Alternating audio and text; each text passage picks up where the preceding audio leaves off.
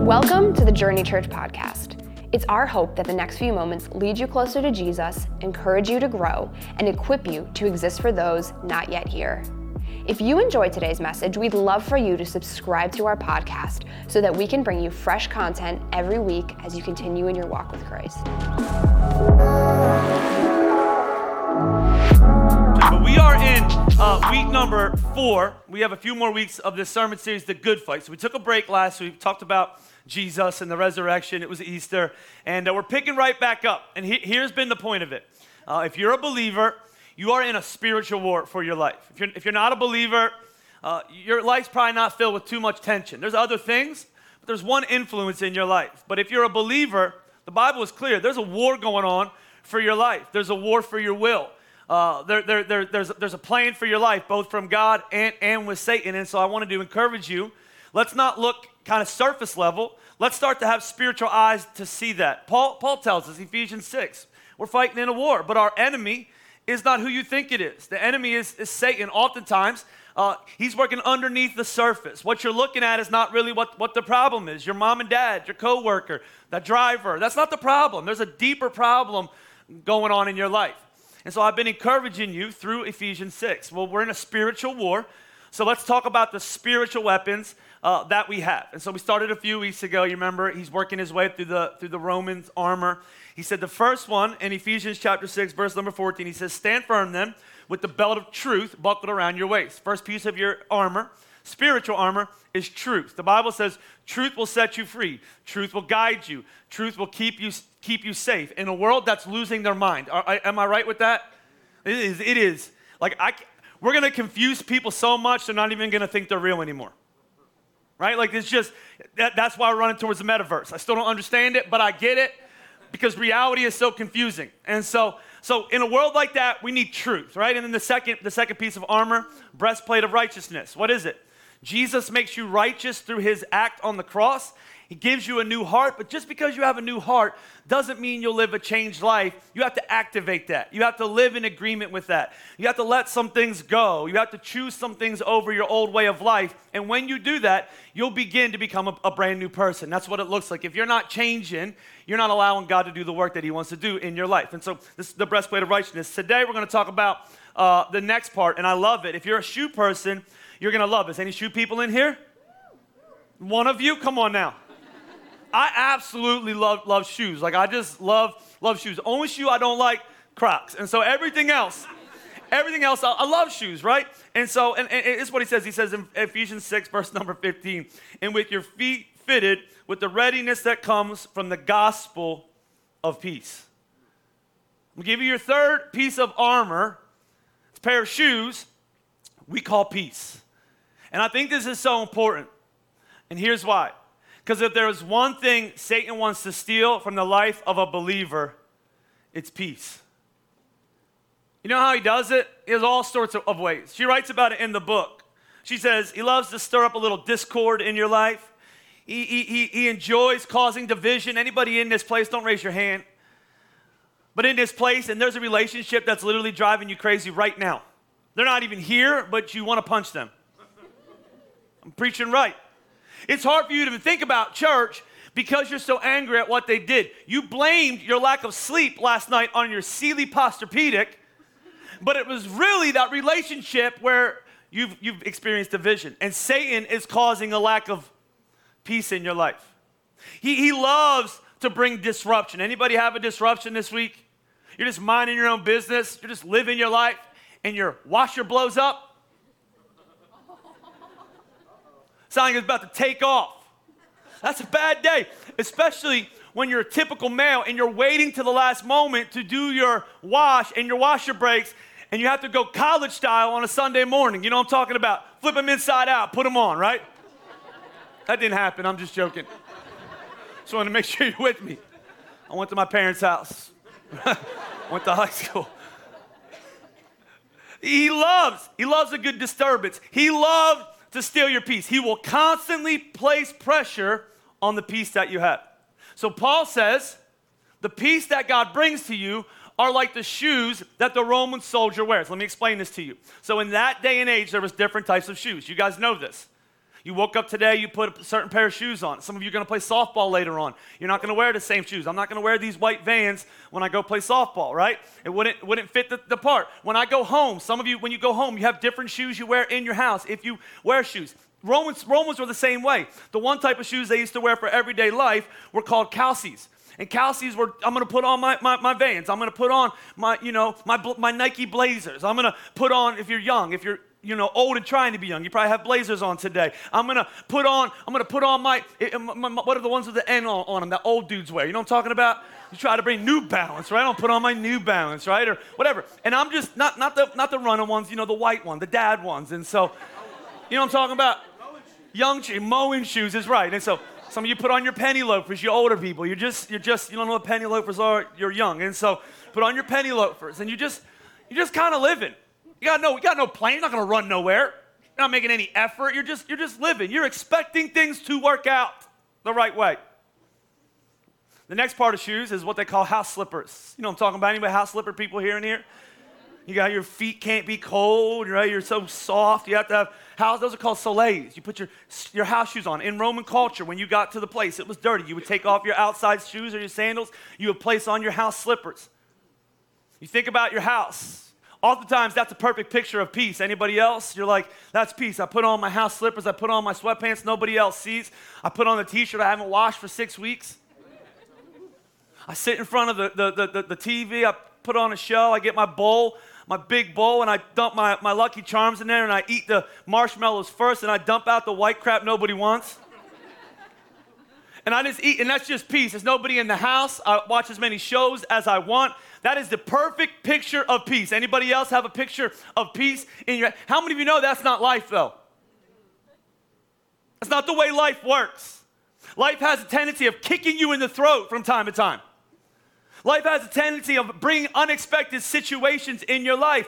Satan loves this because it messes us all up. Oftentimes, it takes our mind away from spreading the word of God and it causes us to feel like we're in a fetal position somewhere, afraid of facing life. And he says, So he says, It's not that. That's not what I'm talking about. I'm actually talking about the equipment that the soldiers wear. The name of their shoe was called a caliga. And a caliga was a, a mock sandal slash boot. It was before its time. It was actually, the reason it was designed the way it was is because Romans conquered the world by force and by moving forward. And when you're moving forward and you're conquering the world, you never know what you're walking into. Even in America, if you're in Pennsylvania, you know the terrain. You ever been to the Midwest? You're expecting to trip over mountains and hills, there's nothing there for miles. It's a completely different terrain. You get out west to the Rockies, it's a different terrain. And so, because Romans conquered the world by moving forward, by, by moving on in, you know, unstable areas and lands, they devi- designed this boot slash sandal. It would come up the top of their leg and wrap up and you know fit to their leg, and then the sandal at the bottom would have openings in it so that they didn't get what typical boots give you if you put on new work boots. You ever get a pair of blisters? So they would be missing bit material in those areas, and on the bottom of the sandal was a spike. Peace is not a house slipper. Peace is not peace is not, you know, my white vans. No, the picture of the peace that I want to bring you is the ability when life brings chaos into you, you stand still and then you move forward with some force. You have stability. You're, you're not shaken. Jesus said this. He said, The peace that I want to give you in John chapter 14 is not like the peace the world gives. The peace that I give you is not like the peace that the world gives you. What's the peace the world gives you? Everything works out and then I'm happy. Everything goes according to plan. Nothing breaks. No kids argue. They don't even talk. That's peace. They sit so far back in my minivan, I don't even see them. Peace. My wife, my husband does exactly what I want him to do. Perfect picture of peace. My work works out, peace, health, peace. I'm gonna live till 85, 90 years old. That's my definition of peace. I'm never gonna get sick. I'm never gonna go to the hospital. Peace. He says, No, the peace I give you is different. See, oftentimes we're confused by, by, by our lack of peace. In fact, one king uh, one time decided he wanted to paint a picture of a representation of peace to display in his castle. So he got a bunch of famous artists and he said, We're gonna have a contest. Whoever paints the best picture, I'm gonna, you know, put an exhibit up in my castle and show everybody this picture of peace. So everybody painted a pretty consistent picture of peace. Most, most, most painters. And one, one of them painted a picture most of us would consider peace. He painted a, you know, a picture of mountains. On top of the mountains was, was ice or snow, but it was, it was warm. You could tell by the sky. The sky had no clouds in it at all. It was perfect. There was water, a body of water by, by, the, by, the, by the mountain, and the water was clear. It wasn't like Schuylkill River, Jersey water. It was like clear. You could see into it. You could fish in it. You could eat the fish and not die inside th- this water. Like everything was peaceful. The birds were fluttering by. The conditions were perfect. The wind was minute. Like everything was perfect. And most people walked by that painting and said, That is a picture of peace. But another artist had a different understanding of peace. He painted a similar situation, but the mountains were a little bit more ragged. They were a little more up and down and cliffy and, and, and the body of water that was beneath the, at the rocks wasn't so much a you know a simple still body of, of like a creek or a, a, pond. It was more like an ocean. It was crashing violently on onto the, the beach. And, and, and above the sky was filled with clouds. And, and, and you could see a storm was brewing and you could feel the fierceness of the, the, the wind because of the detail of the picture. And on the mountaintop out of the rocks the jagged rocks grew a old branch, and the branch had, a, had some leaves on it. And at the very end of the branch had a nest. It's nestled in the leaves. And in the nest, on the, the leaf, you know, the branch, in the leaves, was a little bird just chilling. He wasn't afraid, he wasn't overwhelmed, he was just chilling. And the king said, That's a picture of peace. In spite of everything you're facing, in fact, the Bible uses a word for peace that is different than most of us understand. In the Old Testament, it's shalom. In the New Testament, it's eirene. And it means the ability to be okay, the ability to, to be st- stable, the, the ability to keep going, the ability to stand your ground in spite of the conditions that you're facing. And Satan absolutely hates this. He hates when a Christian gets to the place where they're like the little bird on the edge of that, of that tree in the bushes with the nest there. Everything's raging around you, and the, the, the bird is going, I'm fine, because I know the one who stills the sea and calms the waves. And, and I want that in my life. I want that peace that surpasses all understanding. If you're at church, you'll hear me often speak on this peace. And the reason is when I look at the world, what I notice is a lot of people outside the church have no peace. There's fear, there's anxiety, there's worry. So I constantly want to speak to that. What I'm confused by, though, is oftentimes in church, we know the one who gives peace and we act just like the world does when the world's going through something and they should be able to come to you and go, How do you handle this? And you should be able to say, Well, here's how I went through this. Here's how I faced this. Here's how I was all right because God is the God who gives undescribable peace in this situation. And He makes a way where there seems to be no way. Instead, we're going, I don't know, I'm freaking out too. So I just feel like it's time. Listen, peace, you see it? Peace is the ability to stand. Satan attacks, you stand your ground, and then you, you could almost see it. You stick in and then you move forward, right? In fact, there's a verse in scripture that I love in Romans 16. Paul says, he says, and the God of peace will soon do what? Will soon crush Satan under your feet. In other words, what he's saying is you're gonna, you're gonna attack you, you're gonna stand still, and then we're gonna move forward and we're gonna crush the devil's tactics with the peace of God in our lives. I wanna show you, I wanna show you this in scripture. And I wanna take you to a passage that would be a situation where there's anything uh, but peace, right? Like Paul, when he writes in Ephesians, he, he writes, you know, to a church. He writes a letter called Philippians to a different church.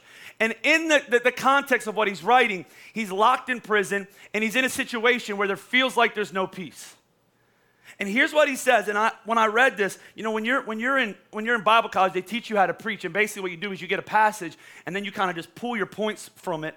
And sometimes that's, that's how my mind works, but very rarely ever.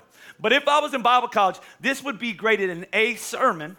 And the reason it would be an A sermon is because there's one passage, and I'm going to exegete the heck out of this thing. That's a, that's, a, that's a Bible college word. And I'm going to show you five things that I see in this, in this passage where I feel like Paul's doing exactly what we're saying the peace of God. You're going to get stable, and then you're going to go back towards what Satan is doing with the truth of God. So, watch this. Watch what it says. Philippians chapter 4. It says, Rejoice in the Lord always. I will say it again, rejoice. Let your gentleness be evident to all. The Lord is near.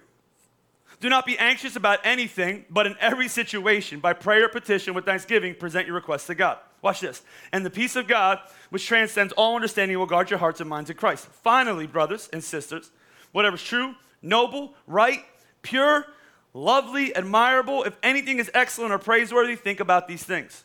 Watch what he says next. Whatever you have learned or received or heard from me or seen in me, put into practice, and the peace of God will be with you. Let me show you five areas Satan often steals your peace and how you, you, you, you step back, you crush them. Number one is this steps of peace. Rejoicing crushes rejection. You see the very first thing he says? He says this He says, Rejoice in the Lord always. Again, I will say rejoice. And, and he, here's why I think this is so important. I think we live in a world where even Christians feel an extreme sense of rejection. I mean, it starts from when you're, when you're a kid. I'm, I'm, I'm, I'm telling you the truth, right? I mean, we didn't have social media when I was a kid. Thank God. I don't I feel bad. Like I my I literally sometimes stay awake at night and worry about the world that my kids are going to grow up in.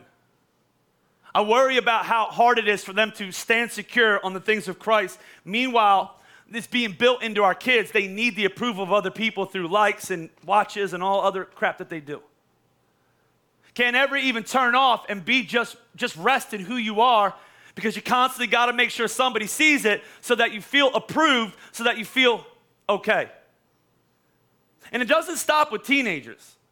We all grow up in a world where we question if we're acceptable.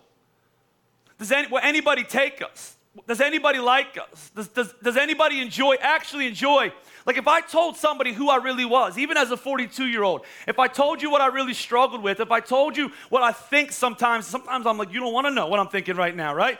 If I actually was who I actually am sometimes by myself when I'm in my failure, would you ever like me?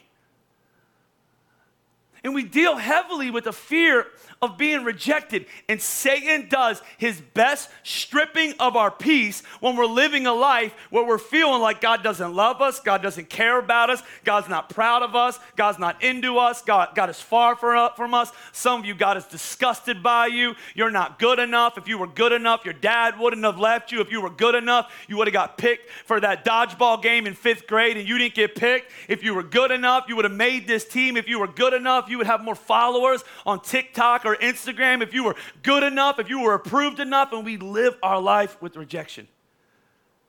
And Satan pushes back in, in that fear of rejection. And here, here's, what I, here's what, what I think Paul's doing. He's saying, listen, the next time you feel rejected, because he would have understood this, you don't think why he was in prison, because of his faith, and the rest of the church was going on and living their life, some people were mocking him for being in prison and he was awaiting to be beheaded, that in his own thoughts, he wasn't going, God, why don't you like me? I've done all these things for your kingdom. I've started all these churches. And you're going to let me rot in this prison and die? You don't think Satan took the opportunity to absolutely destroy his thought life in that season and tell him God's forgotten about you, God doesn't know you, God isn't aware of you, God doesn't care about you, God is done with you, God never used you in the first place, you're worthless. And what does he say to do? Did you see it? The next time that you begin to feel rejected and like God has forgotten you and your peace is being taken from you, he says, stand in, in the rejection. And what does he say? Move forward with rejoicing. You know what rejoicing is? Rejoicing is a really cool word. Rejoicing is your decision to feel or show great joy or delight with something. Some of you, that's hard because you're from Pennsylvania. You just can't. Like, you're like, Sixers are up three to one. They're probably going to lose. right? They probably can't be happy. It's just the way that we're wired. Where we, I can't smile. The Bible says real simply, this is the day the Lord has made. Rejoice and be glad in it. The next time you get in a situation where it feels like you're being rejected and you question what God is doing, instead, rejoice in who you are in Christ. Who are you in Christ? You're adopted into His family. You're a child of God. Before the foundations of the world, He molded you. He thought about you, had a plan for you. The Bible says, when you sleep, He never slumbers. His thoughts for you are like the number of sand on the seashore. He's into you. He picked you. In fact, I was trying to study this. I'm like, what's a verse for this?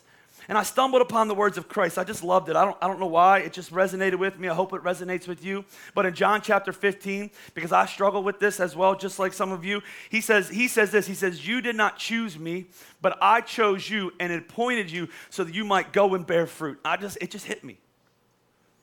I guess I mistakenly carry the weight of the, of the, the burden of the relationship with God. And Jesus says, Don't forget, I chose you. You know how much your life changes when you realize you've been chosen? Like just think practically. Anybody ever have a coach and the coach came to you and said, I wanted you on my team? Like I remember fourth grade. Fourth grade, I was, I was on a baseball team, minor league Boyertown baseball team, Red Sox. And I don't remember anything about sports. I don't remember any names of the coaches except for my coach in minor league. His name was Barry Flicker. I can remember his face, his name, everything.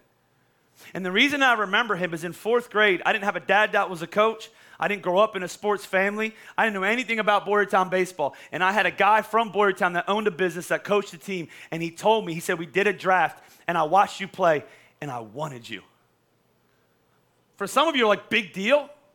But for me in my fourth grade, when I was, I was like, You wanted me? And I, it was such an impactful moment in my life that I prayed that for my, for my sons. I pray, you know, they, I could tell them they're good all they want, but they're, they're, they know I'm lying. Like you're their parent. You think they literally you're like, this is a beautiful picture. It looks like crap, right? Like, what is this? Right? Everything's spelled wrong. Good job, buddy. And so you're their parent, but when somebody who is not theirs chooses them, it changes everything. So Harris is playing his first year of baseball this year in Kimberton, and I and I was like, man, I hope he gets a coach that you know like Barry Flicker would be so cool. And I saw his football coach was coaching baseball, and I just prayed, God, give him that. That would be awesome. He's never played before. He doesn't know anybody. This would be so good. And wouldn't you know, Pat picked him. Coach Pat from football. And the first practice, I walked in and he said, I saw Harrison's name and I knew I had to have him. And I just, I mean, you know, you know, like it, when you know when you know somebody wants, I just need you to listen. God wants you. You're handpicked. He loves you more than you can imagine. The next time that you start feeling feelings of rejection, which is Satan's attempt to steal the peace of God that surpasses all understanding, just rejoice in the truth and the fact that there's a God that loves you, that's never gonna leave you, that sent his son to die for you, that's never gonna give up on you, that is in your past, your present, and future, and he's never gonna stop. It's never going to stop. Let me just give you a few more thoughts. Number two is this. Number two is this. Uh, you, we can clap when we're done because we got to go. I got four more. Gentleness. I told you I exegeted this thing, man. Gen- gentleness crushes grudges. Real quick. Gentleness crushes grudges.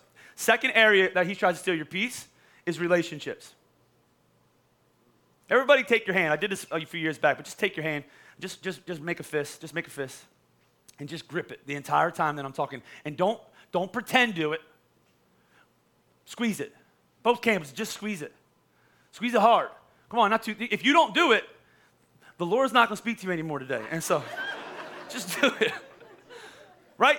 Squeeze it. The longer you, some of you, this is the most workout you have gotten. You're like, damn I need some ibuprofen, right? But you'll notice the more you squeeze your, your hand, the worse that, that it gets, the worse the pain gets. The more it takes over your mind. You're thinking to yourself, this is the dumbest thing he's ever made us do in church. And the reason I ask you to do that is when you hold a grudge, it's the same effect. You, you've been hurt by somebody and you hold on to it and you grip it, and it's taking work, it's taking mental space, it's taking life from you. And Satan loves, you can let go of your hand now. Satan loves, right? Satan loves, Satan loves to take your peace through relationships. He loves that you're angry at your parent for something. He loves that you're angry at a sibling. All of us. All of us have sibling problems. Every one of you. Most of us are the problem, we don't even know it. You ever notice it's never you, it's always somebody else. We all have sibling problems. That's called family.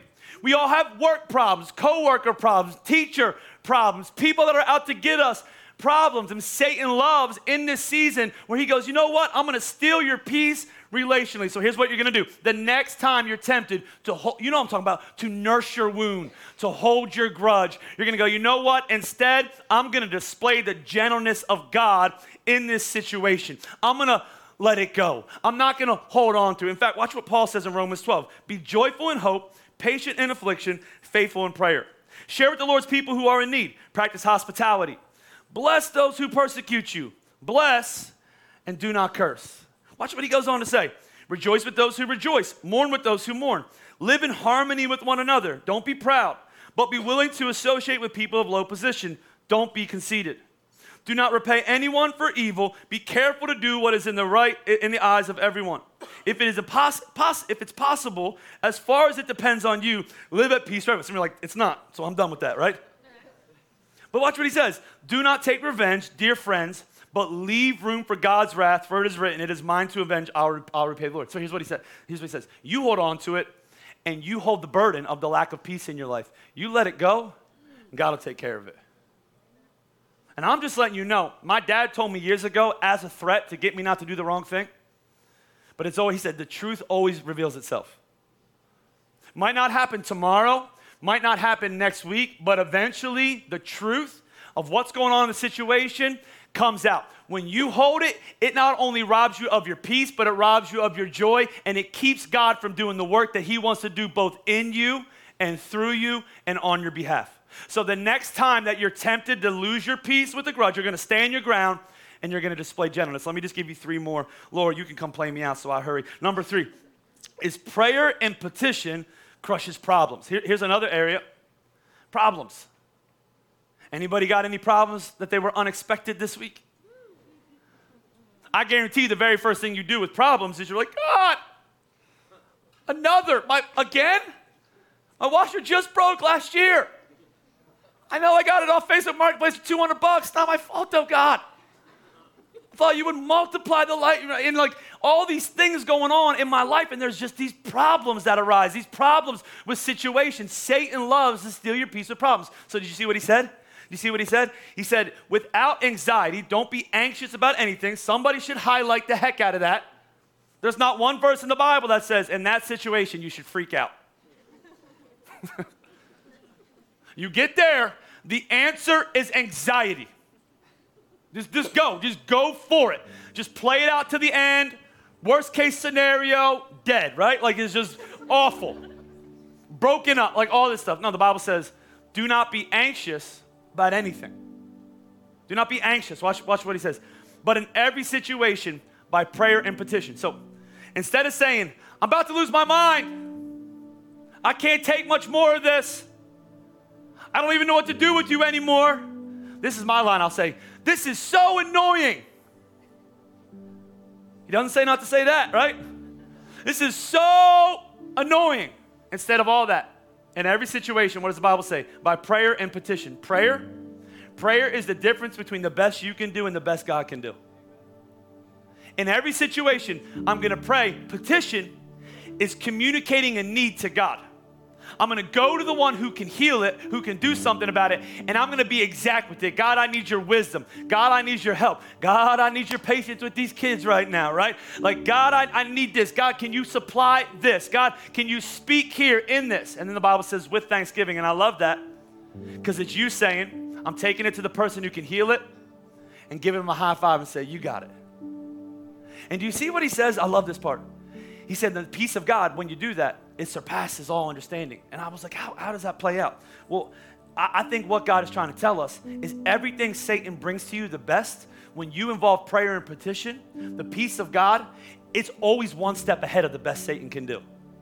You ever been around somebody like that? It makes you so mad. No matter what you do, they're just better. I remember in college, I was like, I'm gonna dunk the basketball, right?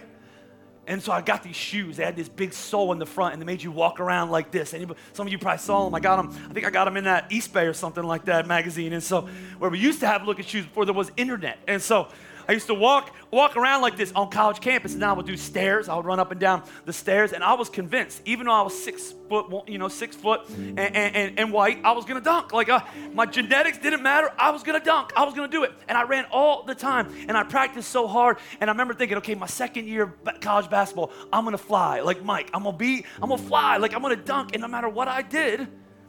It just never was good enough. In fact, there was guys on my team that they were taller, they were better, they had better genetics, they were just better. They didn't do all that stuff, and no matter how hard I worked, they were just they would just jump over me. You ever been dunked on? It's humiliating.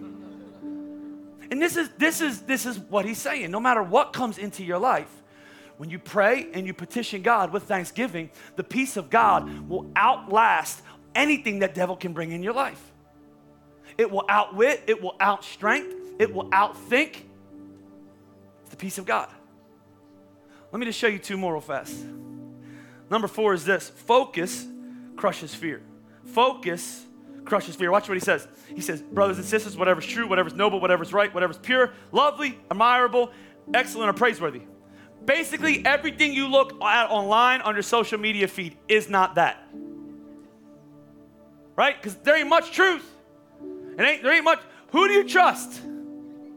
There ain't much of that. So he says, listen, the next time you get in fear, what I want you to do is focus. I had somebody ask me last week, I was trying to think about this. We had fire on the stage. You guys remember that last week? I was dying because I knew it was coming and I prayed for God's mercy and sovereignty that He would sit people in the front row that I knew it would freak them out right? Because this, that, I think you should have fun. So I, I saw people. I'm like, this, this is gonna be awesome. I got my phone ready. I'm like this, and I watch them freak out like that. And, and, and so we had fire in the thing. And so somebody at the end of service was like, hey, do you have a, like a fire evacuation plan? And I was like, for what? And they're like, we have fire on the stage. I was like, yeah, if there's fire, we're gonna run.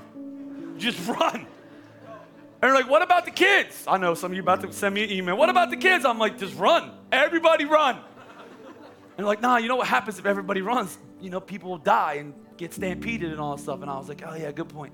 And uh, I was like, we will next next year, right? And so, so we get a new kids wing. I'm gonna have a fire evacuation plan. But you remember doing the fire evacuation plan in school? You would walk out, single file line, get to the courtyard, don't talk because fire is scared of silence, right? you remember that? And you walk back in. And, and I started thinking about it. The reason that you have a route like that is because when you're put under pressure, if you don't have the right focus, problems happen. So you should have a fire evacuation plan in your life. This happens, fear happens, worry happens. Not only am I going to pray and petition, but then I'm going to focus my mind because the battle's in my mind. I'm going to focus my mind on what's right, what's what's noble, what's trustworthy. I'm going to listen to the word of God and I'm going to evacuate. I go 3 steps this way, 4 steps this way, once into the courtyard, I'm safe. Focus fixes fear. And the, the last one you'll see, what, what does he say? He says, number five, obedience crushes obstacles. Watch what he says. He says, Whatever you have learned or received or heard from me or seen in me, put into practice, and the God of peace will be with you. And here, here's, here's what, I, what, what I notice another way that Satan steals your peace is by en- sitting back and enjoying your refusal to take on that obstacle that God has put in your life.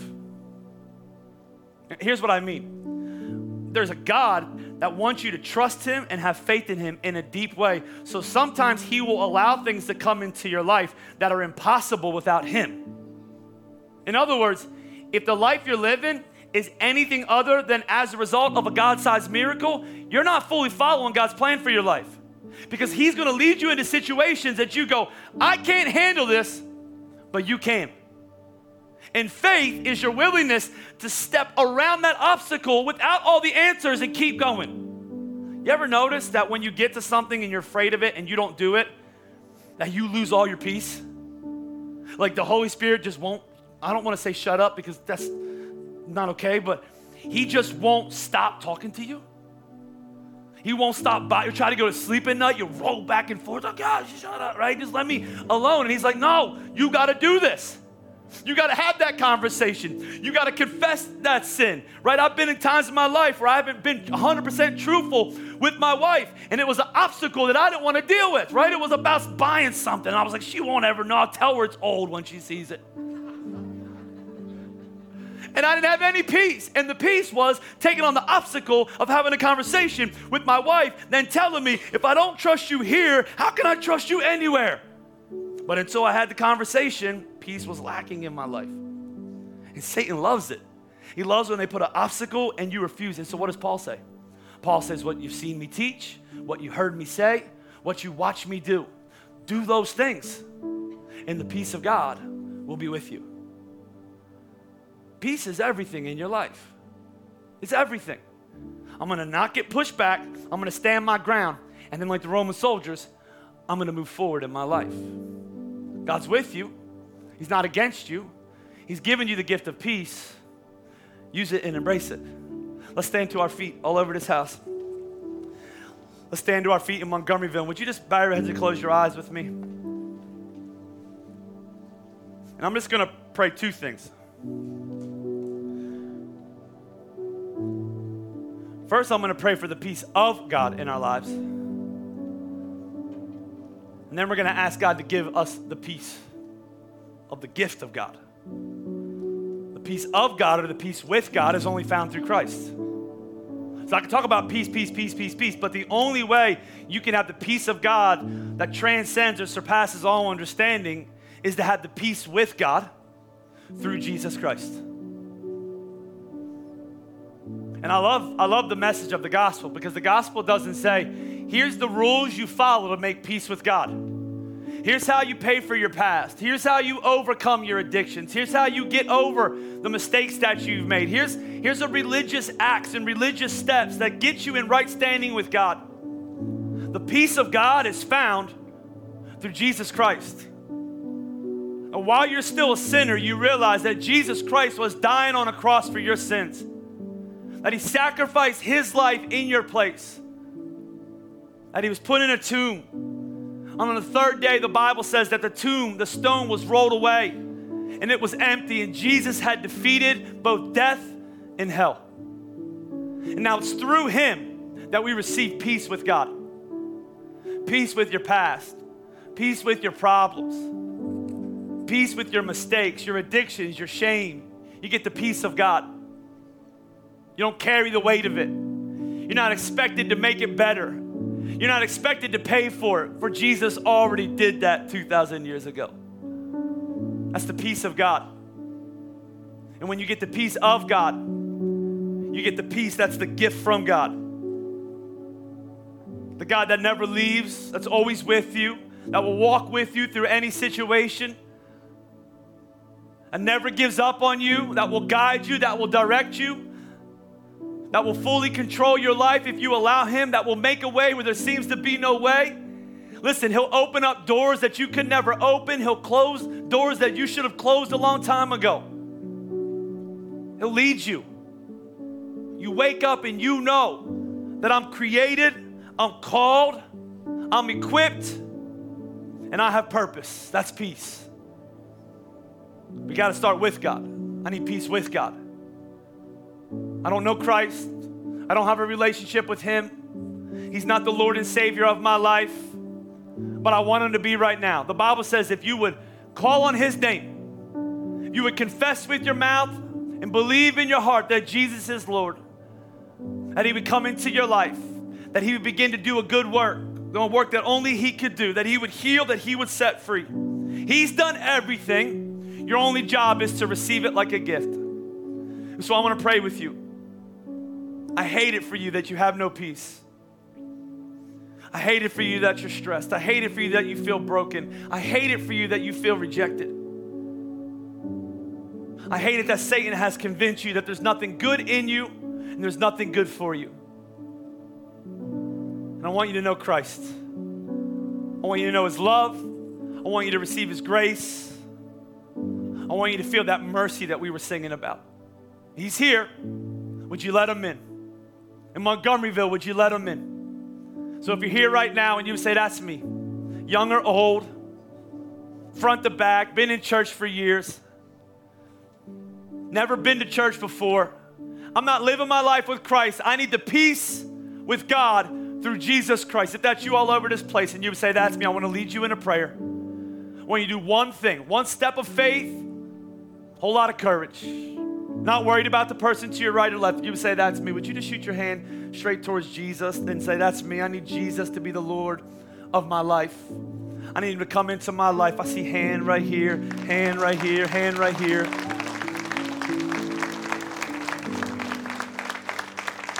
Is there anybody else who would say, That's me, that's me? I need Jesus to come into my life. Another hand back here.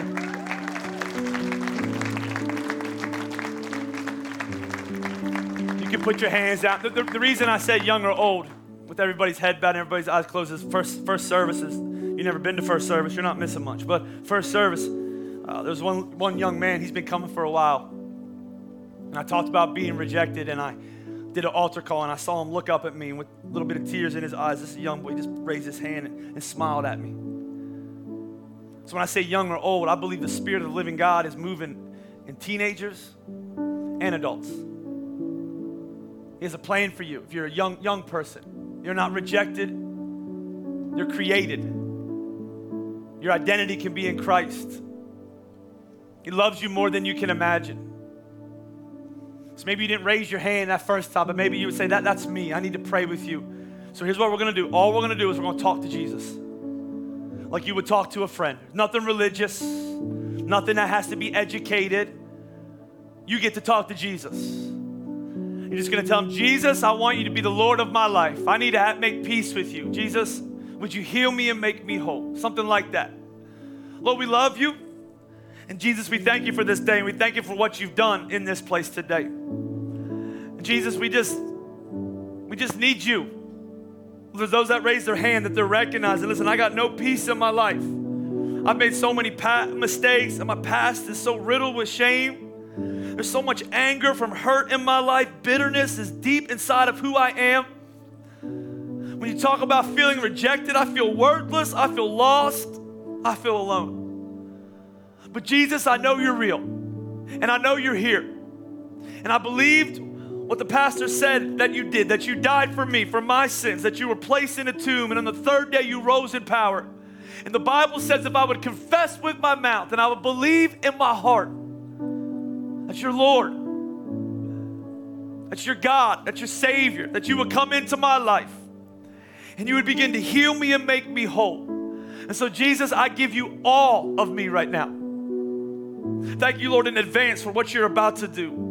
Thank you, Lord, that you're filling people all the way from the bottom of their feet to the top of their head with this peace, with this joy, with this hope, with the love. Lord, thank you for what you're doing in this place. Thank you for how you're moving. Thank you for how you're healing and thank you for how you're setting free. And Lord, would you would you just fill every person in this room with that peace? If we have anxiety this week, we're going to pray. Lord, if we feel rejected, we're going to rejoice. If we lose our our, our, we have fear, Lord, we're going to regain our focus on what is true. Lord, if there's something in our lives where we're running away from obedience, Father, we're going to step past that obstacle and we're going to say yes to you. And we're going to walk in perfect peace this week. Thank you in advance for all that you do. We love you. In Jesus' name we pray.